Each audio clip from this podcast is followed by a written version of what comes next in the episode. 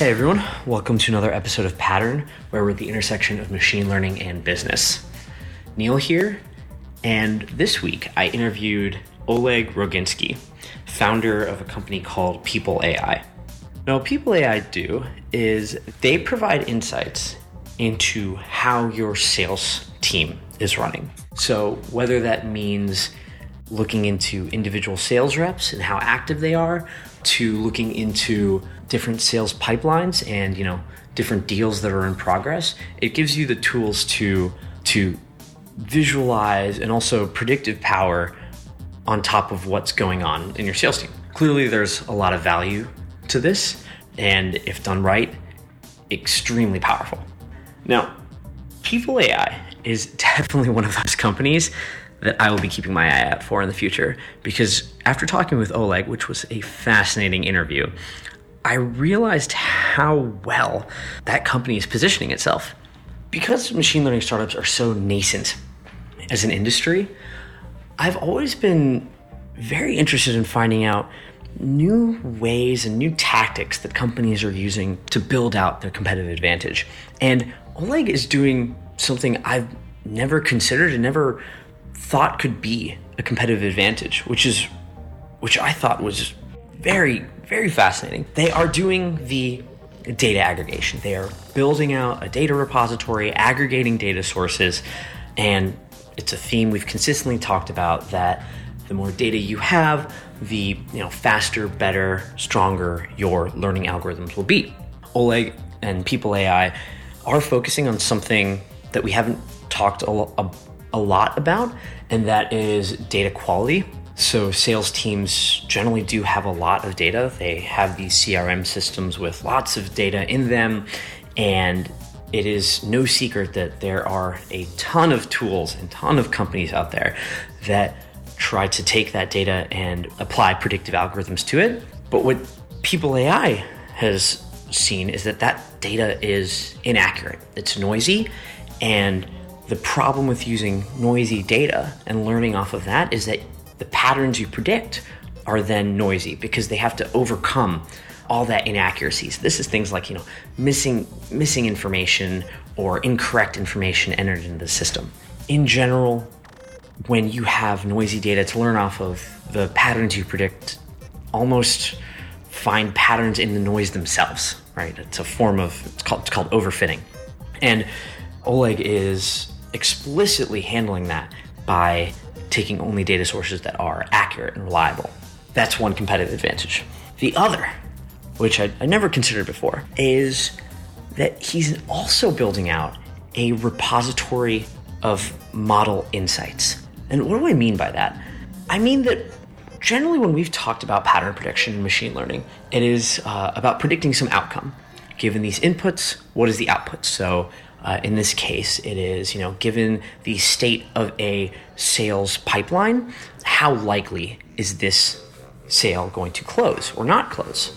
But why?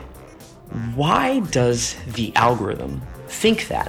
What about the either what the sales rep is doing, what the sales rep is not doing, or you know what the customer is doing leads the learning algorithm to predict that the sales cycle is the sale is not going to close because that's the true power here. The true power is not just saying it's going to close, but why? Is there something that I can do that can mitigate this? If the sales pipeline is not going well, what can I do? Do I need to email a C level executive in the next couple of hours? Because I found that doing that is highly correlated with the sales closing. And with each new customer that Oleg and People AI is bringing on, they are not only increasing the amount of data in their system and thus, you know, the accuracy of the algorithms, but they're also finding more and more models to get the insight from this data that is actually linked to the real world. And how they are doing that is by being a consulting service at first. So they're working alongside their customers to say, hey, here's your data. Let's visualize it. Let's predict, you know, how well each of these sales cycles is doing And then let's really look at it, you know, with a fine tooth comb with our consulting team, us together, to figure out, well, what are the actionable things we can take away from this? And then using those, you can then work with a single customer, you know, develop a single insight model, and then apply it retroactively to all your other customers.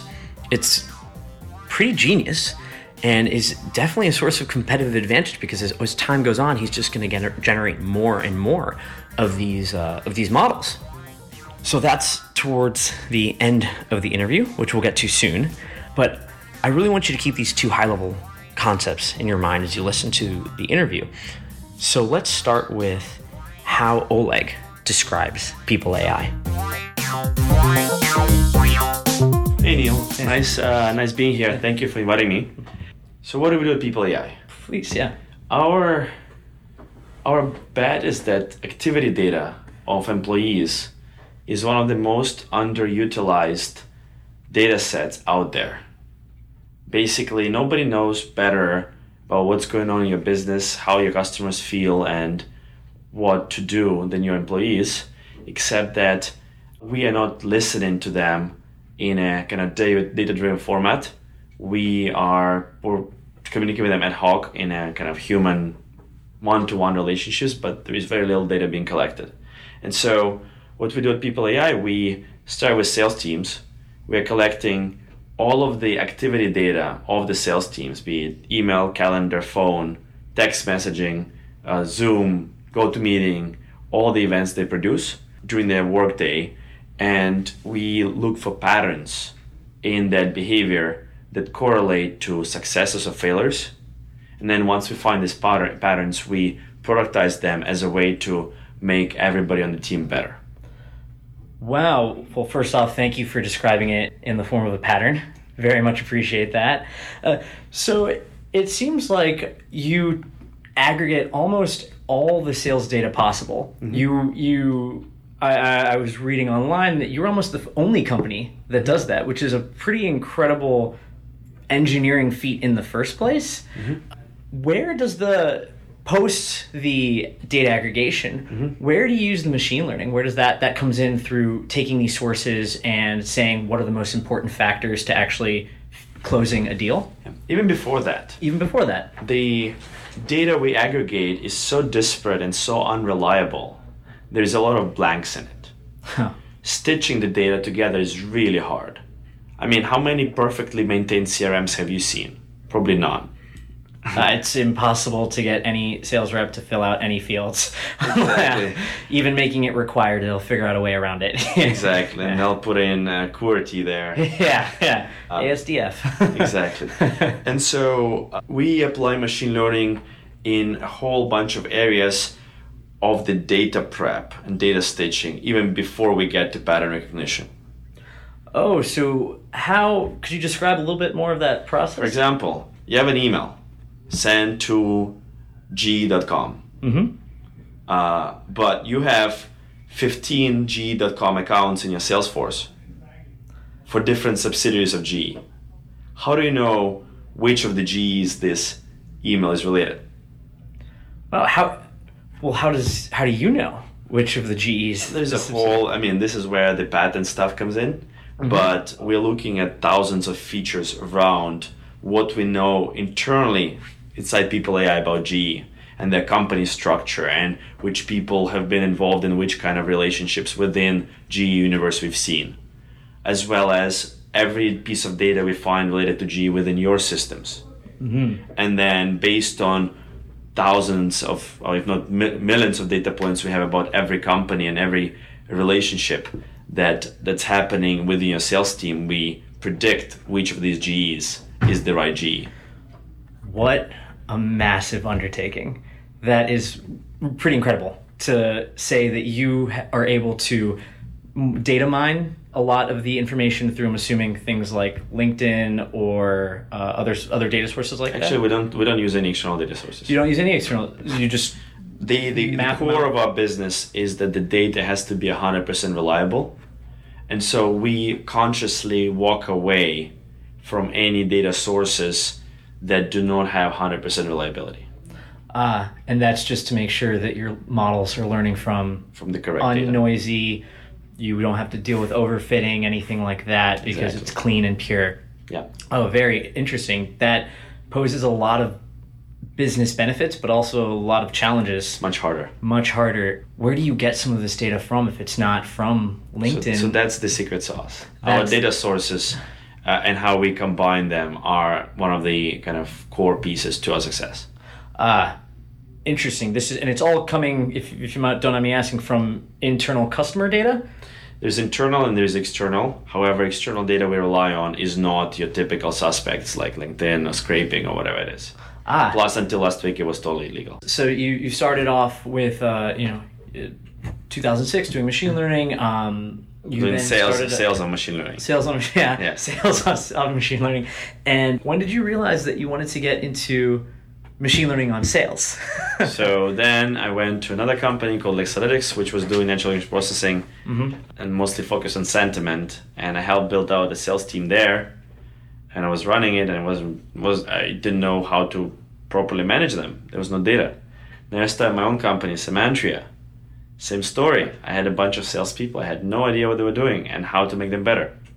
Then I joined H2O, a machine learning company. Mm-hmm. It's just a fabulous, yeah. Really help them build out sales team and marketing team there again zero uh, that, that this time i was on the marketing side of the game and i was looking for a way to see what this what's working and what's- not working for the sales team in terms of marketing output Mhm. and again i couldn't get any data so when i was thinking about starting a new company i was wondering what is my what had been my biggest challenge? I realized it had been figuring out what the sales team is doing are they doing the right thing and how do i make them better? So that led me to to, to people ai people that and uh, when you were trying to decide on that there was a moment where you decided what was the moment when you decided i actually can't figure out all the models but i what i can do is i can get the cleanest data set out there how did that realization because uh, when did that realization The realization happened when I looked at Salesforce data of, of, of, of a typical company. I started working with several of my friends. Hey, can I see your Salesforce data? And what I learned is that if you want to match activity data onto someone's Salesforce, you typically will get 15% data match. Mhm. And so basically, all of the world's sales analytics right now are driven by 15% data availability. I mean, a coin toss gives you higher results than what you get out of your Salesforce right now. I was going to say the common adage, right? You're not doing better than 50%. uh, wow. Uh, So then immediately you realize the value in um, And getting the data. and getting a qu- clean quality data set. Uh, were there any data sets that you, I, I, this might be something you alluded to before that you didn't quite want to press on, but uh, any data sets you found surprising in the quality that came from it? I mean, we only pick data sets with 100% quality. So only. Uh, mean, like- even even sales is Salesforce of that fifteen percent. Salesforce is not 50% of 100% Salesforce quality? is not our data set. Salesforce is not. No. Oh, I, I remember reading Salesforce Sync um, Yeah. as a integration, but we, not. we we put data into Salesforce as a way to fix Salesforce. But we Oh. don't rely on Salesforce as a data source. oh, you. We assume we inherently assume that Salesforce is going to have unreliable data. oh, so you really are trying to go to the grassroots of. It didn't quite click before, but things like Gmail, things like actual calls made. Yep. Those are the sources of truth here. Yeah, Interesting, and that's how you can then make your Salesforce great again. Make your Salesforce great again, and that's what uh, a lot of your machine learning is is doing initially is stitching together these calls with these numbers, with these emails, with this organizational structure of a company to then tie it together and create a coherent picture. So, Oleg makes it a very clear point that data quality is core to his business. Salesforce just has noisy data and he's there to clean it up by only using very clean and pure data sources. And I just wanted to make sure everyone had an intuition as to why that made sense. So imagine that you're looking at a spreadsheet and you see in one column the size of the house and the next column is the price of the house. it should be pretty clear that as you know in general as the size goes up the house of the price goes up pretty intuitive now imagine you were looking at that same spreadsheet but there were a hundred other columns filled out and these columns had almost arbitrary information in them things like, oh, what was the occupation of the past resident? Uh, how many birds are in the area? What's the walking distance to the closest 7 Eleven? And you could get a sense that with so much extra noise in that spreadsheet, finding the true patterns, the patterns that actually relate to real life, become becomes that much more difficult. And not only that, but you'd almost be able to, if you looked hard enough, uh, to find patterns in that noise. It could just happen a non trivial probability that if you have a lot of birds, then around the area, then then your house price goes up. That's not a real pattern, but it could just be there because the noise just happened to be generated that way. And machine learning algorithms work the same way, where if you feed them all this noise, they could just find an arbitrary pattern that doesn't actually map to something in the real world.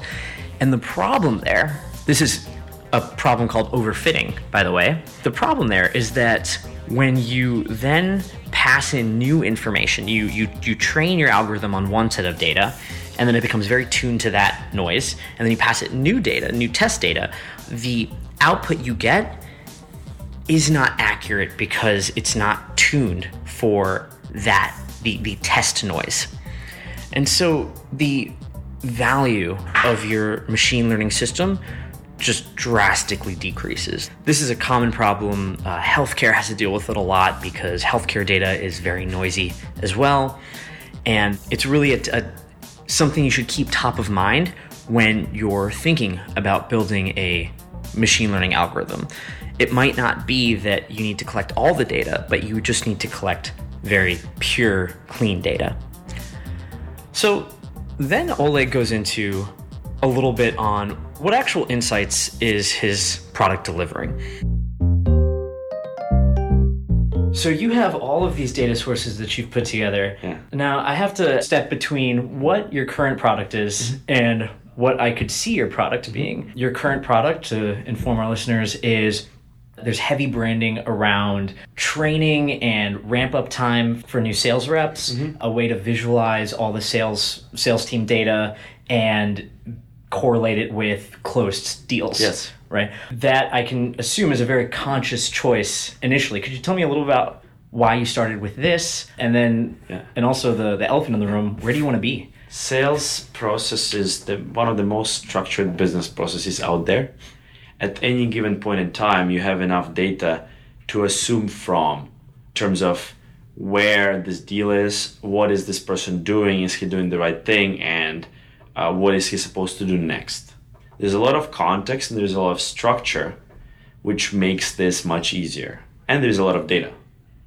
So we chose sales teams because of data availability and simplicity of the business process, as well as standardization of the business process. Most of the companies run sales in the same way as long as you segment the types of sales teams. Mm-hmm. Mm-hmm. So you can safely assume that I don't know, AppDynamics and Splunk have similar sales processes. The sales cycle is relatively consistent. Exactly. Lead generation, messaging, quality gen- follow up, everything, stages, uh, decision makers, and so on and so on. This was going to be a question I was going to get to, but it was the standardization of that. I know there are other PR material out there for you that mm. almost calls it a play automating a playbook, yep. a sales playbook.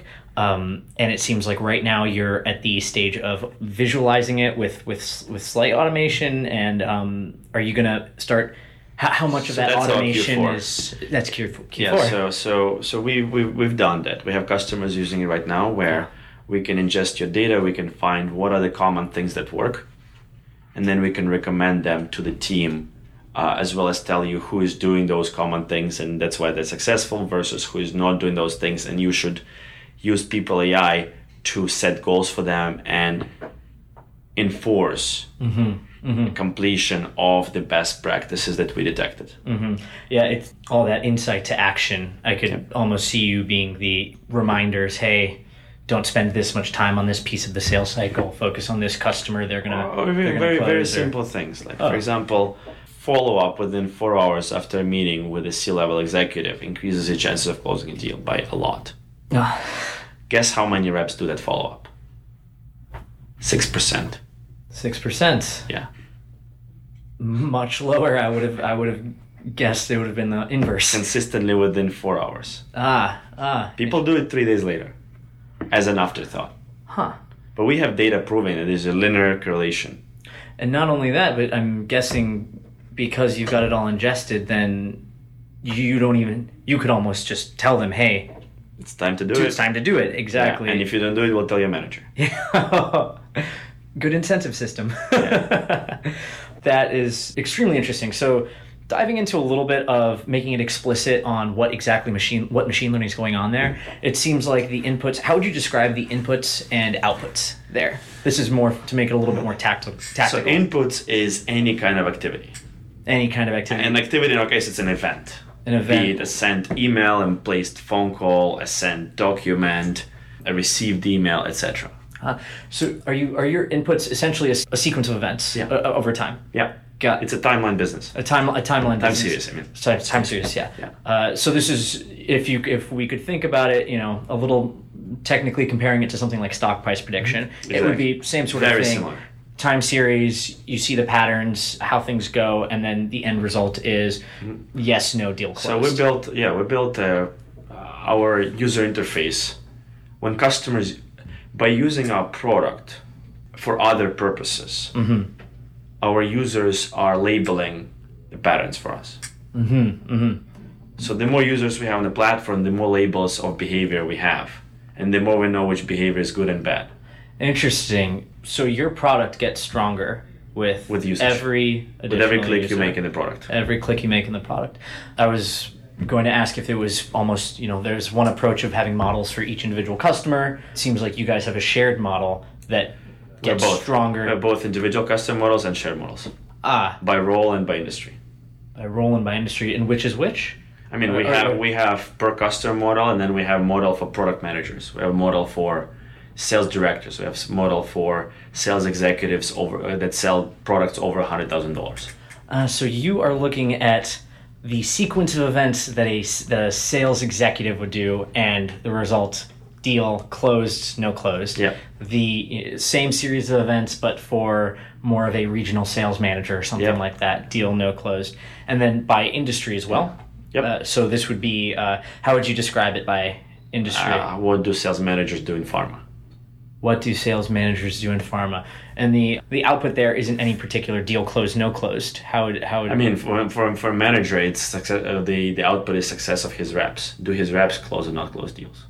Ah? So you're looking at Because we have org charts as well. you have work charts again. It's almost a probability at the end. Yeah. The percentage of Yeah. deals closed. And we also see their coaching communications because uh, there's only one reason why you would have a meeting in your calendar with another person, and you only you're the only two ones invited, and there is a repetitive pattern to you having those once a week. Yeah.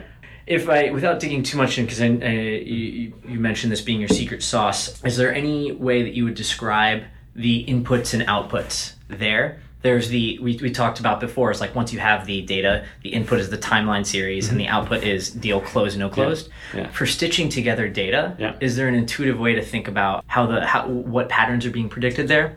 I mean, for stitching the data, Is a lot of manual? Is it just a lot of manual work? no, there's Or no manual work there at all. It's fully automated. fully automated. It's more of lack of ID coverage on data. Your IDs don't match. Like a same person can have a hundred different IDs, Mm-hmm.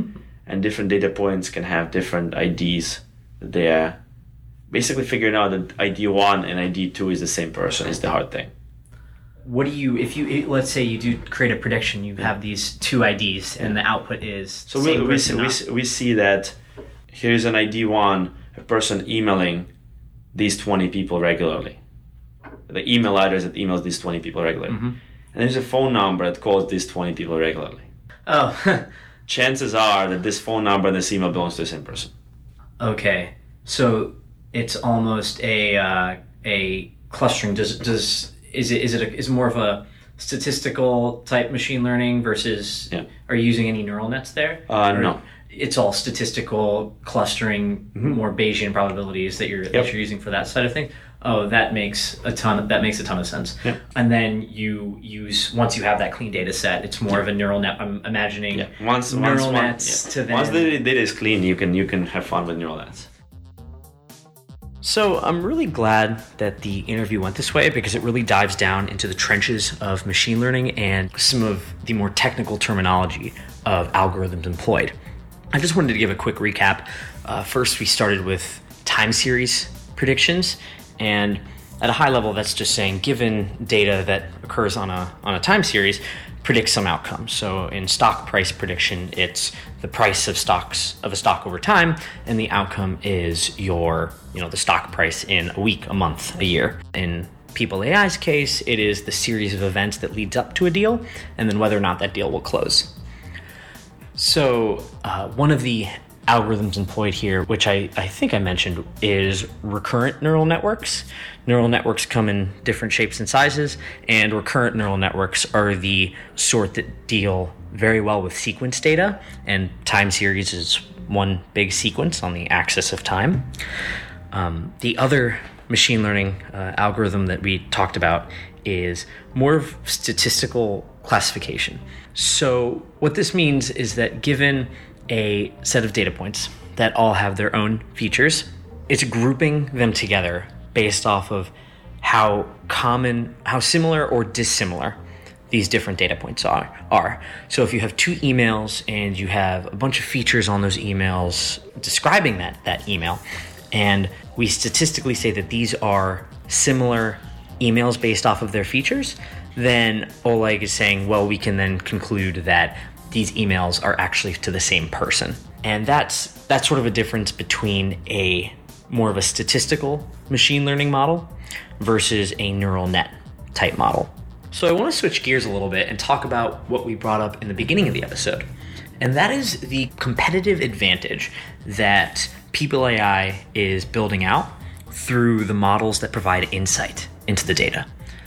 We have the models that say, "Hey, let me predict how well this sale this sales pipeline is doing. You know, is it likely to close, likely to not close?" But these are the models that say why. Uh, what are the actionable insights that you can gain from this? What is my rep doing or not doing that is the reason for that prediction of a poor sales pipeline? The issue here with the state of machine learning is that learning algorithms have a really hard time taking the patterns that they predict and mapping them back to real world, the real world, real life applications. And how is People AI overcoming this? Well, they've actually built out a consulting arm where they are combining machine intelligence and human intelligence. So you could imagine something like the machine intelligence saying, hey, here's a list of all the dicey deals in the pipeline. And then a consulting team comes around and starts tweezing apart that data to understand commonalities. And from there, generate actual insights. So it seems like with every move you make, you're getting that much more information in the system, Yeah. which begs me to answer the to ask the question of it's almost like machine learning exploration versus exploitation. Mm-hmm. How much are you doing research and development on what this new piece of information is giving you versus how much are you building out your product? Where's that where's the balance between R&D and um, So there's a very interesting answer to that. There's a interesting answer to that. We let our customers do R&D. So when we built our visualization platform, we made it as flexible as possible, and we put it on top of a very reliable data set. And basically, what we do right now, so our customer success team, these are all ex McKinsey guys. They go to customers and they tell them, look, here's what the platform can do today, but we have all the data. Is there anything else you want to know from the data? So customers are giving us requests with the data, then my guys go and build custom reports for them. They query the data, they all know how to do R, they all know how to do SQL. We pull in the data, we produce nice decks, we, we give them nice reports, and then we see if the other customers want to do the same report. Once we've done the same report five times, that, that's a signal to build to build a workflow around it to, to produce this report. And that basically tells us that that's where customers are interested in. And so then we start thinking how can we automate the insight around that report, not just, hey, here's an interesting report, give it to us, but how can we proactively find what is the problem they're trying to identify with that report? Mm-hmm. Because what is a problem? A problem is an activity pattern. So they tell us what is the activity pattern they're looking for, what is the high value activity pattern, both either negative or positive. The moment we figure out that this is the activity pattern, this is how it should look, mm-hmm. we then go and build it as an insight, a proactive insight. Then that's when the aha moment happens with the customer. We then go into all existing customers because we have historical data and we surface the insight and we say, Did you know that X happened on your team? And you never asked us for it, but we found it for you. That's beautiful. I was reading your case study on Gain, in, Gainsight. Insight. Yeah. And one of the statistics I remember reading was the customer response time. Mm-hmm. Is this how that happened? They yep. they you surfaced the data to them, something they'd never seen before. They went through it, found this high correlation, this mm-hmm. pattern that oh some 96% is always related to a, a sales closing. Or, or, yeah that sort of and then you've suddenly included that in your product yep ah that is that's fascinating so what drove the Gainsight your contact there mm-hmm. to to doing that exploration themselves so they they didn't know why uh, they were missing their forecast mm. they forecasted certain revenue at Gainsight and they missed it and so they had a very smart and data driven VP revenue op- operations mm-hmm. who started digging into data. And then he realized that he doesn't have the data. He couldn't get anything reliable out of their systems. He started looking for a solution that has all the data by default. And it was only us. Got it. And then he actually did the digging himself. He we can export data out of our system. He exported it. He played with it in Tableau, and he found the correlation. He came to us like, "Hey guys, can you turn it into a weekly email for me?" Uh, we turned it into a weekly email, and we started seeing massive engagement rates from the email because thousands of opens would happen for every email. I mean, what it means that he would forward it around, and people around uh, the email would go through the whole company. And, and then suddenly, we showed the same email to a bunch of other customers. They're like, "Wow, we never thought of it, but this is great." So there you have it. People.ai, definitely a company we should all be watching out for as they go on to do great things. This was one of my favorite episodes because it really highlighted some of the novel tactics for a go to market strategy for machine learning startups. I definitely learned a lot, and I hope you all did too. So, with that, this is the end of this week's episode. As always, drop us a line, send us an email to connect or advice. We'd love to hear from you. Our email is hello at patternml.com. And if you get the chance, it would be great if you could go onto iTunes and give us a rating if you like us. Thank you.